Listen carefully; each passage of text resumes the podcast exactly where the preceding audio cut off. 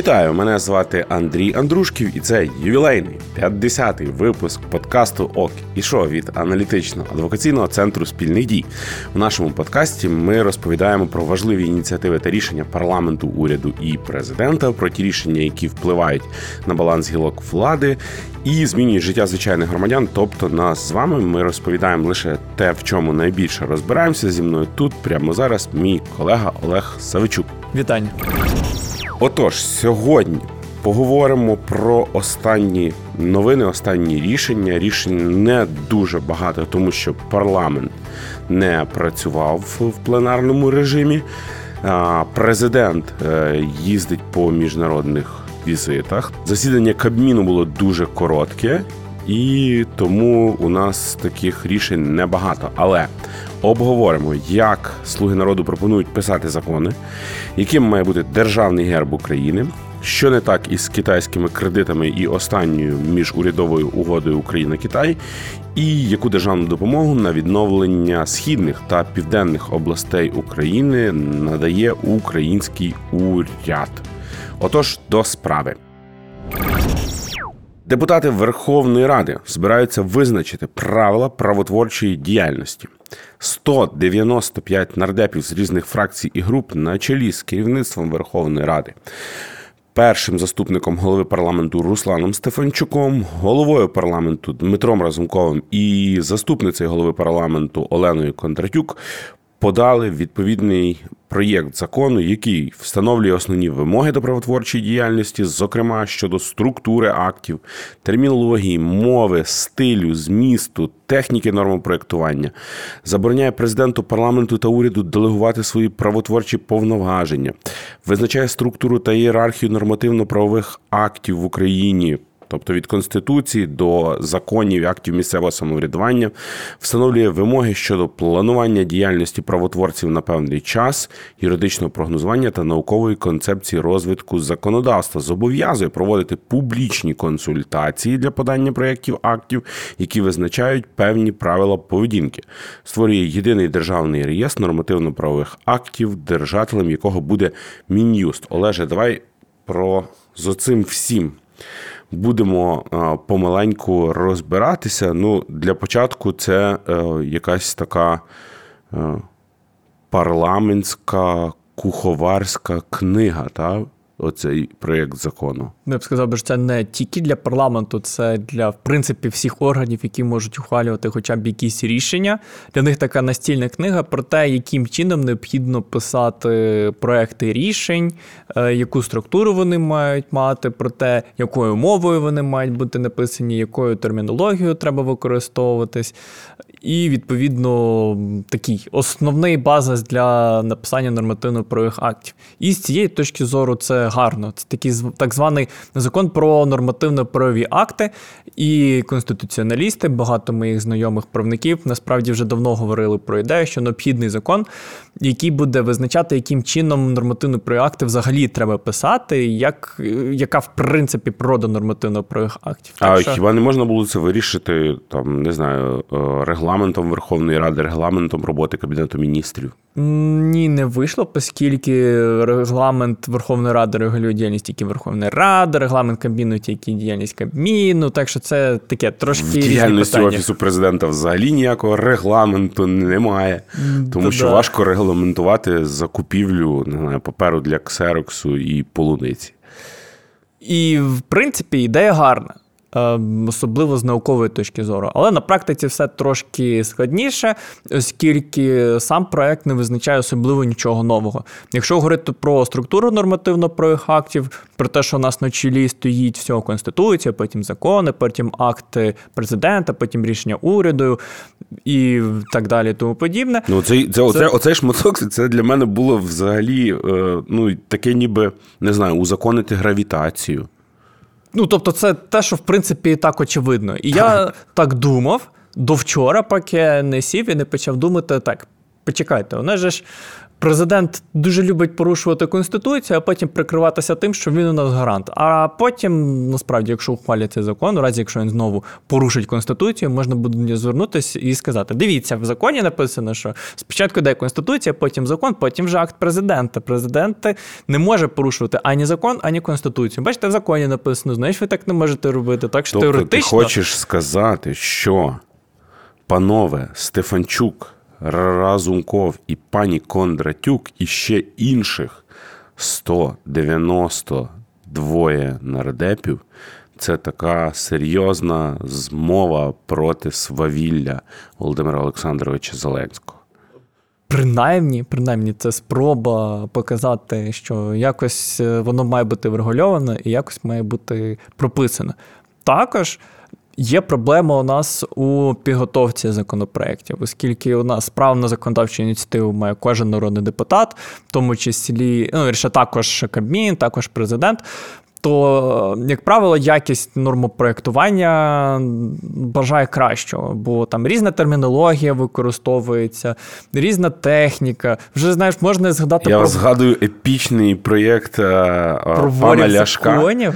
Ні, ні, ні. Там був проєкт, який називався «Купуй в українців, плати українцям». А при детальнішому розгляді там ще були якісь лобістські такі ініціативи в інтересах однієї фінансово-промислової групи і одного олігарха, власника одного футбольного клубу і кількох каналів. От. Конкретно це питання навряд чи врегулює цей проєкт. Тобто не можна буде отак називати, ну, в принципі, вже не можна. Іменами? То питання, чому зараз так реєструють. І інше питання, чому у нас в Кримінальний кодекс вводять поняття «вор в законі». У нас немає там українського аналогу. Тобто, якщо ми хочемо розвивати українську наукову мову, в тому числі українську правничу, то треба відповідну термінологію застосовувати. Якщо її немає, то її придумувати, а не брати просто якусь кальку з російською мовою і впроваджувати її в українське законодавство. Взагалі вже ж це якась дикість. І цей проект мав би врегулювати це питання. Так само він врегульовує теоретичне питання про те, де взяти е, оригінал закону або іншого акту. Ну, умовно, я вже чув дуже часто про випадки, коли адвокати хочуть на щось послатися в суді, показують оригінал якогось документу, мається на увазі там закону чи рішення уряду, а в них питають, а де ви це взяли? І вони кажуть, ну, сайту Верховної Ради. А суддя законодав... Закон Рада.gov.ua. Закон Рада.gov.ua, да. Ну, тобто, вважається очевидно, що де, де ще взяти. А суддя каже, перепрошую, це не є офіційна версія. Покажіть мені, де офіційна. А де офіційна, ніхто не знає. Теоретично в Мін'юсті десь там щось може бути, він там щось все тримає, якісь печатки ставить на оригінали документів, але не тут є питання, чи є це кінцева версія. Ніхто не знає. Відповідно, має бути якийсь певний один реєстр, де є всі ці документи, які вважаються офіційним. Теоретично цей проєкт вирішує цю проблему. Окей, але цей проєкт ще створює ще одну проблему, тому що зобов'язує будь-яке джерело законодавчої ініціативи перед поданням акту проводити публічні консультації. Навіть якщо це не є проєкт про державну політику, а якесь невеличке, коротке рішення, все одно зобов'язують проводити консультацію. І це, як на мене, створюватиме проблеми, особливо якщо потрібно ухвалювати рішення, що там, не знаю, безпеки, оборони, надзвичайного стану. Ну, і тут, тут от, от як написано. Зобов'язує проводити публічні консультації для подання проєктів актів, які визначають певні правила поведінки. Введення надзвичайного стану дуже серйозно е, впливає і визначає певні правила поведінки. Але його тому й вводять, що вже іншими інструментами ніяк. Його треба вводити досить швидко. А, а потім що? Тобто такий, так, в нас біда тут в країні, але чекайте, давайте ми проведемо публічні консультації. Ну, теоретично проєкт виписує там якісь випадки, коли публічні консультації проводити не треба, але список цих випадків є дуже обмежений. І от, наприклад, питання врегулювання е, проблем, які потребують от прям моментальної реакції. Наприклад, там е, побачили, що закон про СБУ внесли якусь діч, яку треба виправити прям моментально, але ні, почекайте, треба спочатку п'ятнадцять днів на те, щоб провести публічні консультації. І це одразу уповільнює роботу парламенту. І, в принципі, треба розуміти, що парламент, як так само, як і е, місцеві ради, обласні ради, е, працює на основі багатопартійності і, в принципі, колегіальності. І зібрати більшість, як правило, досить важко, тому що необхідно узгодити рішення, необхідна консолідація, потрібно домовитись. І це потребує часу, і оця єдність є досить короткострокова. Вона може тривати там кілька годин від сили, бо потім знову знайдуть якісь причини, щоб не голосувати. І якщо знаходиться ця консолідація, то треба дуже швидко ухвалювати рішення. А якщо вам треба ще п'ятнадцять днів на те, щоб провести публічні консультації, а потім лише, щоб зареєструвати проєкт, потім ще не зрозуміло, що робити з альтернативними, теж стосовно них проводити публічні консультації, незрозуміло. Якщо проводити, то тоді депутат не може подати альтернативний проєкт, бо треба п'ятнадцять днів на консультації, а строк подачі альтернативних чотирнадцять днів вже якось трошки не співпадає. І, відповідно, цей ось момент консолідації може втратитись тоді, коли треба дуже швидко голосувати. Ну, я думаю, що е, панове нардепи і нардепки мали би всю цю історію поправити просто між першим і другим читанням. Треба, в принципі, дійти до висновку, що таке публічні консультації. Наприклад, як каже великий Олег Гербачук, це коли влада перед тим, як приймати якісь рішення, запрошує основні зацікавлені сторони. Відповідно, публічні консультації – це елемент ознайомлення людей з певними рішеннями, а навіть не з рішеннями, а з проектами рішень.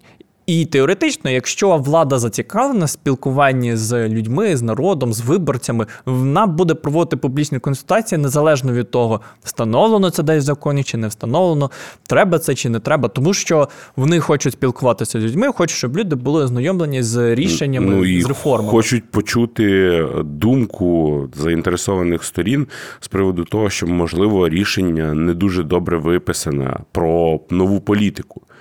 Не, не про якісь конкретні моменти, тому що про конкретні моменти, ну, дуже важко радитися, а от якісь глобальні речі якраз потребують поради.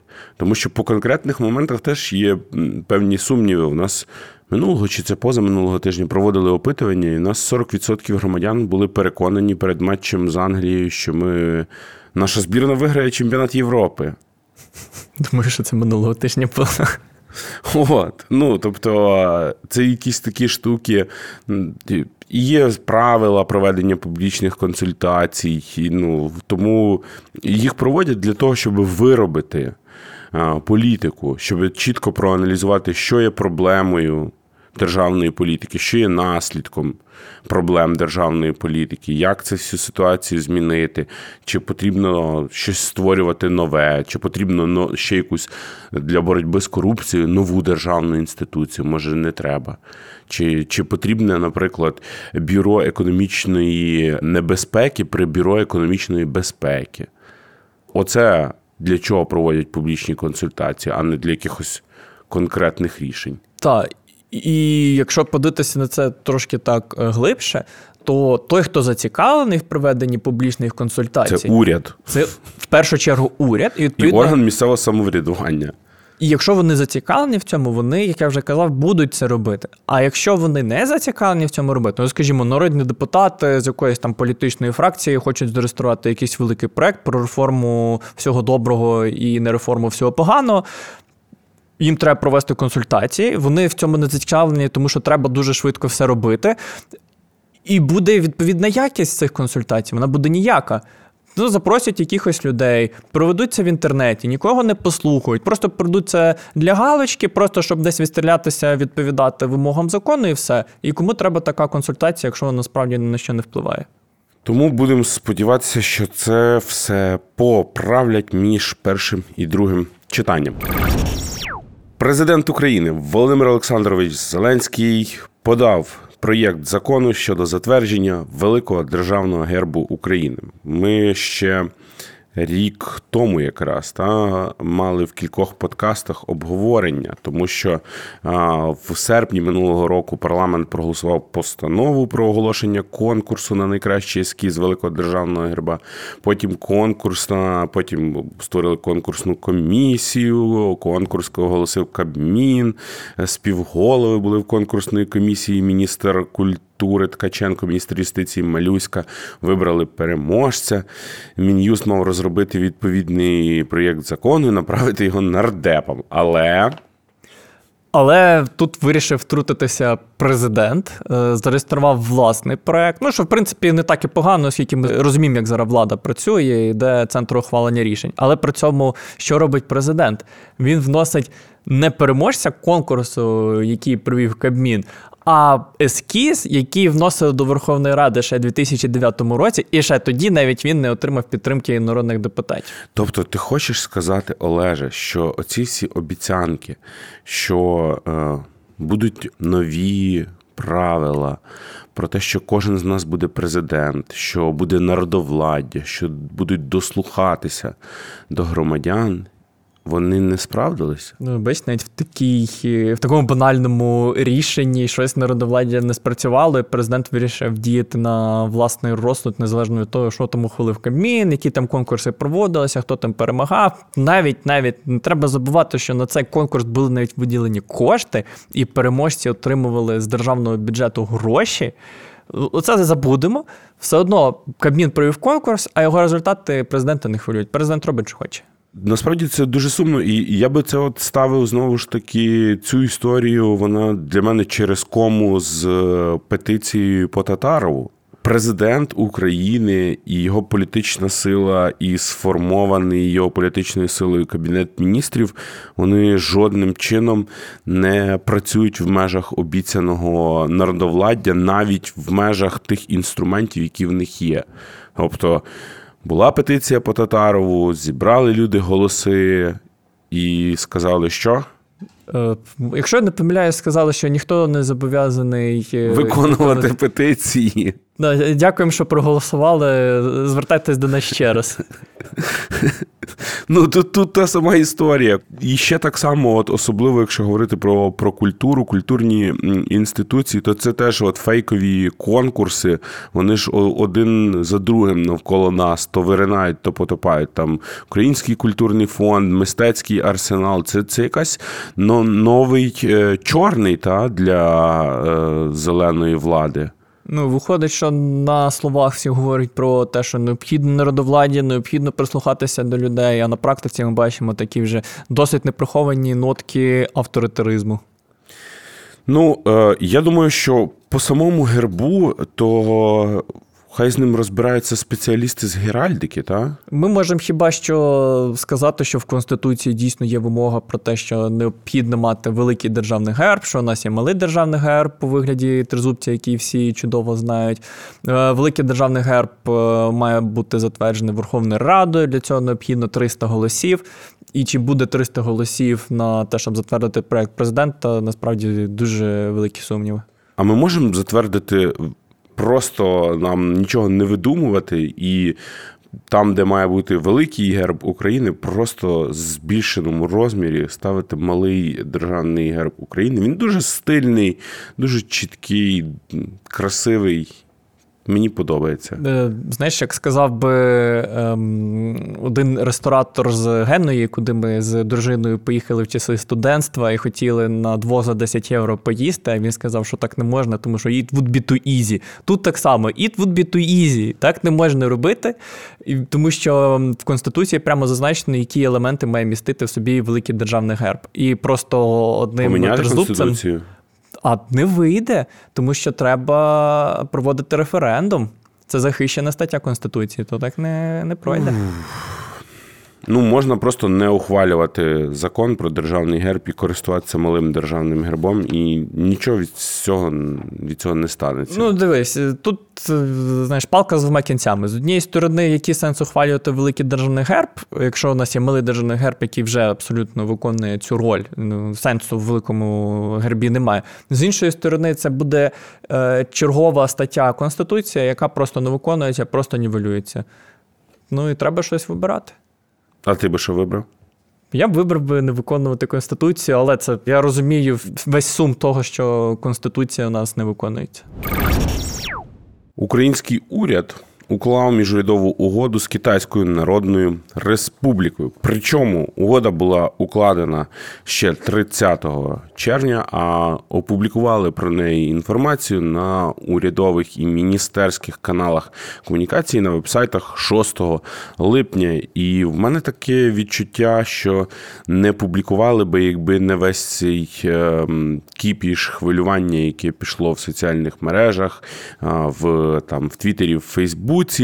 За інформацією Міністерства інфраструктури, угода розширює співробітництво і сприяє співпраці між Україною і Китаєм щодо спільних проєктів у сфері розвитку інфраструктури. Зокрема, заохочує компанії та фінустанови до активної взаємодії щодо розвитку інфраструктури, встановлює тісніші економічні зв'язки між країнами, які будуть надавати допомогу і супровід щодо спільних проєктів. Це все, до речі, ми знаємо лише з Фейсбук сторінки міністра інфраструктури і також екс-заступника міністра інфраструктури, теж який написав на Фейсбуці, бо самого документу ми ще не могли почитати, так? Ну, принаймні, його в публічному доступі немає, і я думаю, що його і не буде, оскільки там буде дрібним шрифтом написані вимоги від Китайської Народної Республіки стосовно е, технічних моментів реалізації цих грошей. Зокрема, що п'ятдесят відсотків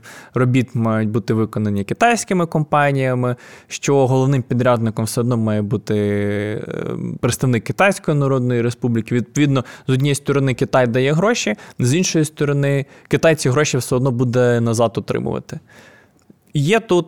Ну, але тобі будуть опонувати, Олеже, про те, що це дуже-дуже дешевий кредит, два відсотки на п'ятнадцять років, і побудуємо за ці гроші кільцеву навколо Києва, міст біля Кременчука.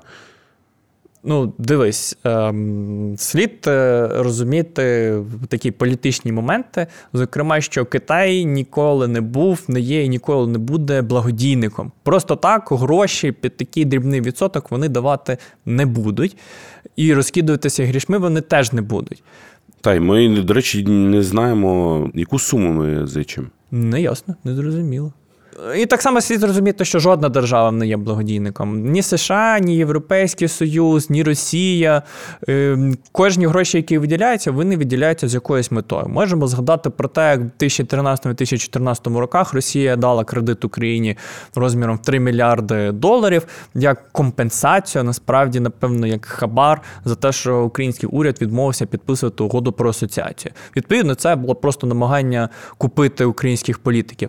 Якщо говорити навіть про гроші ем ве еф, вони не виділяють гроші просто так. Вони виділяють їх під проведення якихось реформ, е- якихось... Макрофінансова стабілізація, реформа банківського сектору, корпоративне управління державними підприємствами. Наприклад, проведення реформи державної служби, парламентської реформи, тощо, тощо. Тобто, гроші під щось завжди виділяються.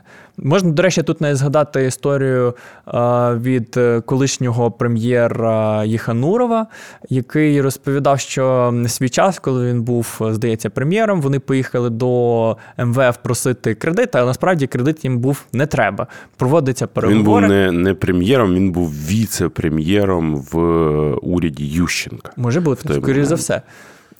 Поїхав туди просити кредит, який насправді був не треба, і попросив кредит розміром в один долар. питання, на що ти їдеш, але з іншої сторони це робилося для того, щоб е, показати, що Україна підпадає під критерії Міжнародного валютного фонду.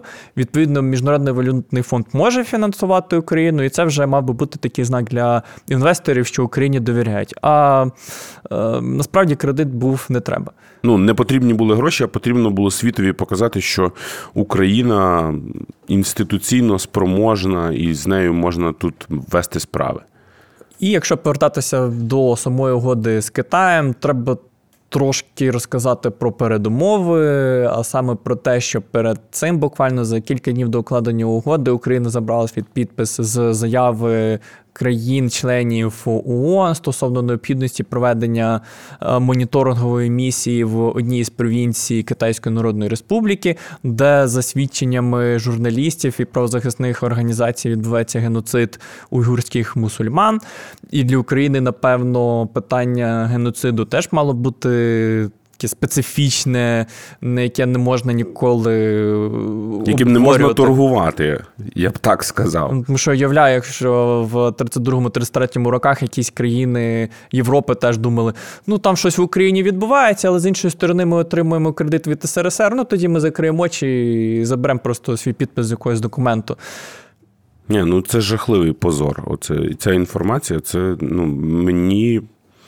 дуже неприємно, як громадянину, що влада моєї держави так, так все поводить. І після цього з'явилися одразу новини, причому з китайських засобів масової інформації, про те, що Україна стала на шлях виправлення, підтримала Китай, Україна протистоїть Європі і НАТО, в тому числі Сполученим Штатам Америки, і так далі, тому подібне. Натомість, начебто, Україну шантажували спочатку вакцинами, якими зараз масово вакцинують громадян України, а потім з'явилися новина в тих же самих засобах масової інформації Китаю про те, що шантажували не тільки е, вакцинами, але й грішми, тобто саме цією угодою. Якщо б Україна не забрала свій підпис, скоріш за все, цієї угоди не було. Це якась е, люта лють, як на мене. Ну, загалом вести справи з недемократичними людоїдськими режимами, навіть якщо в них є гроші, це дуже поганий тон. І це, як мінімум, показник для наших колег і партнерів з Європейського Союзу, з країн-членів НАТО, про те, що Україна може легко піти співпрацювати з тоталітарними режимами. І дивіться, ми можемо піти, так що давайте нас підтримайте, фінансово підтримайте. Інакше ми, вибираючи між Росією і НАТО, виберемо Китайську Народну Республіку, що теж є не дуже гарно. До того ж, необхідно згадати про досвід інших країн, які вже мали досвід співпраці з Китайською Народною Республікою в галузі фінансів і кредитування. В першу чергу треба згадати Чорногорію, яка уклала подібну угоду з Китаєм. Балканська країна мала провести будівництво шляхопроводу в себе на території за рахунок коштів з Китаю, але з генпідрядником так само з Китаю. Дороги частково побудували, частково ні, тобто там не завершили її будівництво, але вже Чорногорія має мільярдний кредит перед Китайською Народною Республікою, за який вона буде розплачуватися землею, підприємствами, майном, які були закладені як забезпечення для, власне, цієї кредитної угоди. І я підозрюю, що подібні наслідки можуть бути і в Україні. Тобто оця страшилка про те, що український чорнозем будуть відгружати в Ізраїль, вона страшилка лише наполовину, бо, бо не в Ізраїль, а в Китай, так?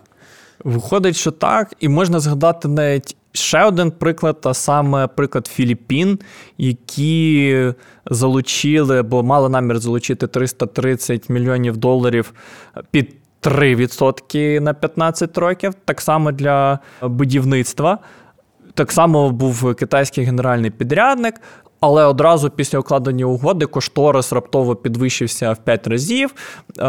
Китайський генпідрядник раптово почав красти ті ж самі кошти, які виділялися на будівництво. Питається, чого? А тому, що Китай не підписував міжнародну заяву країн щодо хабарництва і експертних кредитів, і, відповідно, китайські інвестори не мають політики щодо корупції. Теоретично вони можуть красти, а потім будь воно як буде, якщо вигорить, то прекрасно, якщо не вигорить, ну буде скандал. Але що, гроші все одно китайські.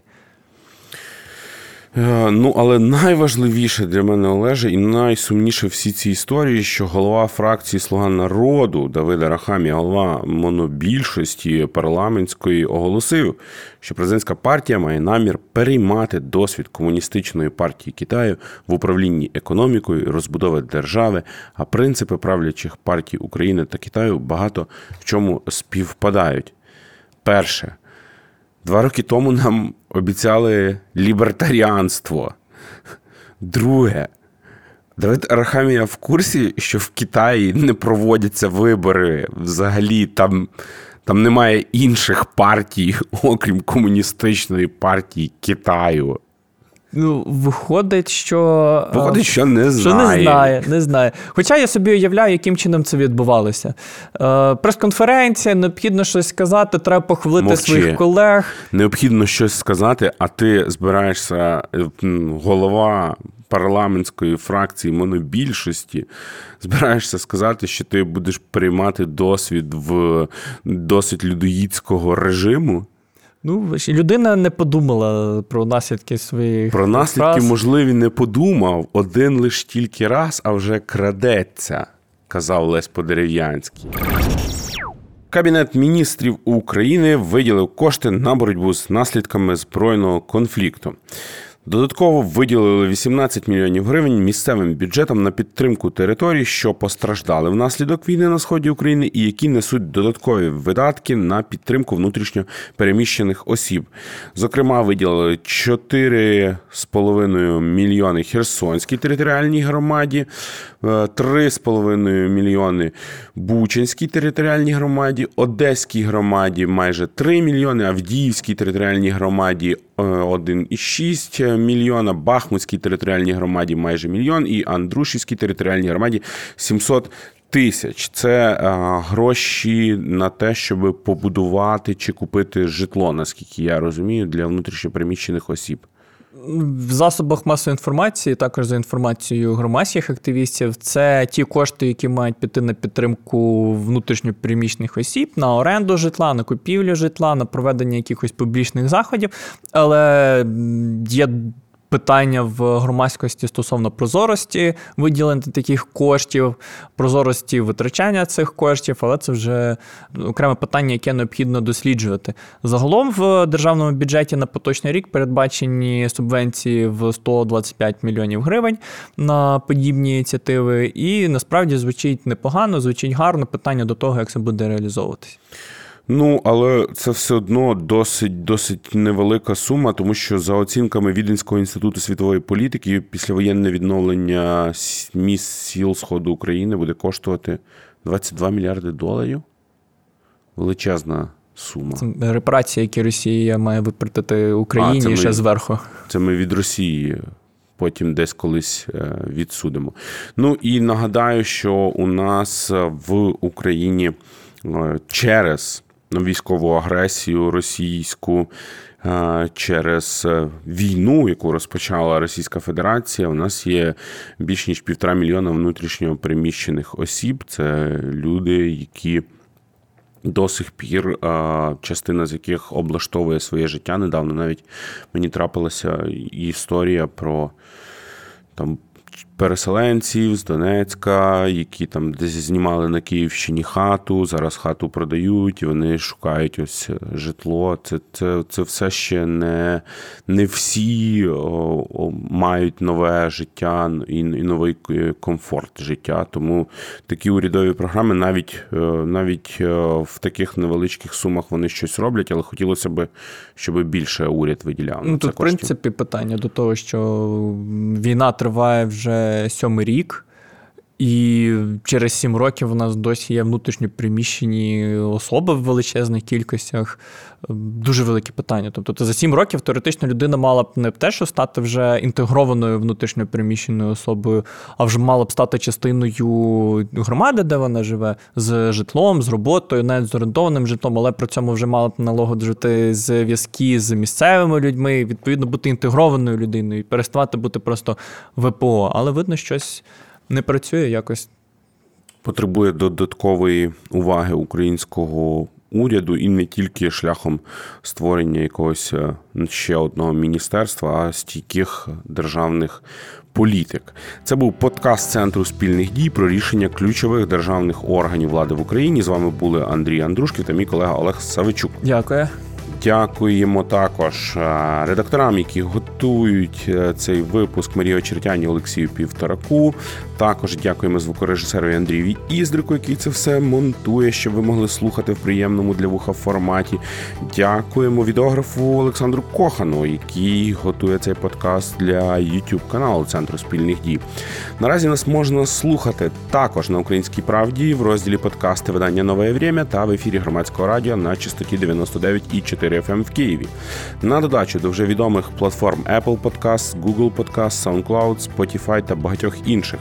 Де би ви нас не слухали, в коментарях завжди залишайте вашу думку про те, що ви почули. Нам дуже корисно отримувати від вас зворотній зв'язок. Це покращує кожного разу кожен наш наступний випуск. Якщо вам сподобалося те, що ви слухаєте чи бачите, поширюйте наш подкаст в своїх платформах соціальних мереж, мережах, своїх профайлах, діліться подкастом з друзями, з родичами, одногрупниками, однокласниками, колишніми одногрупниками і колишніми однокласниками, просто колишніми. Дякуємо за увагу, почуємось вже за тиждень.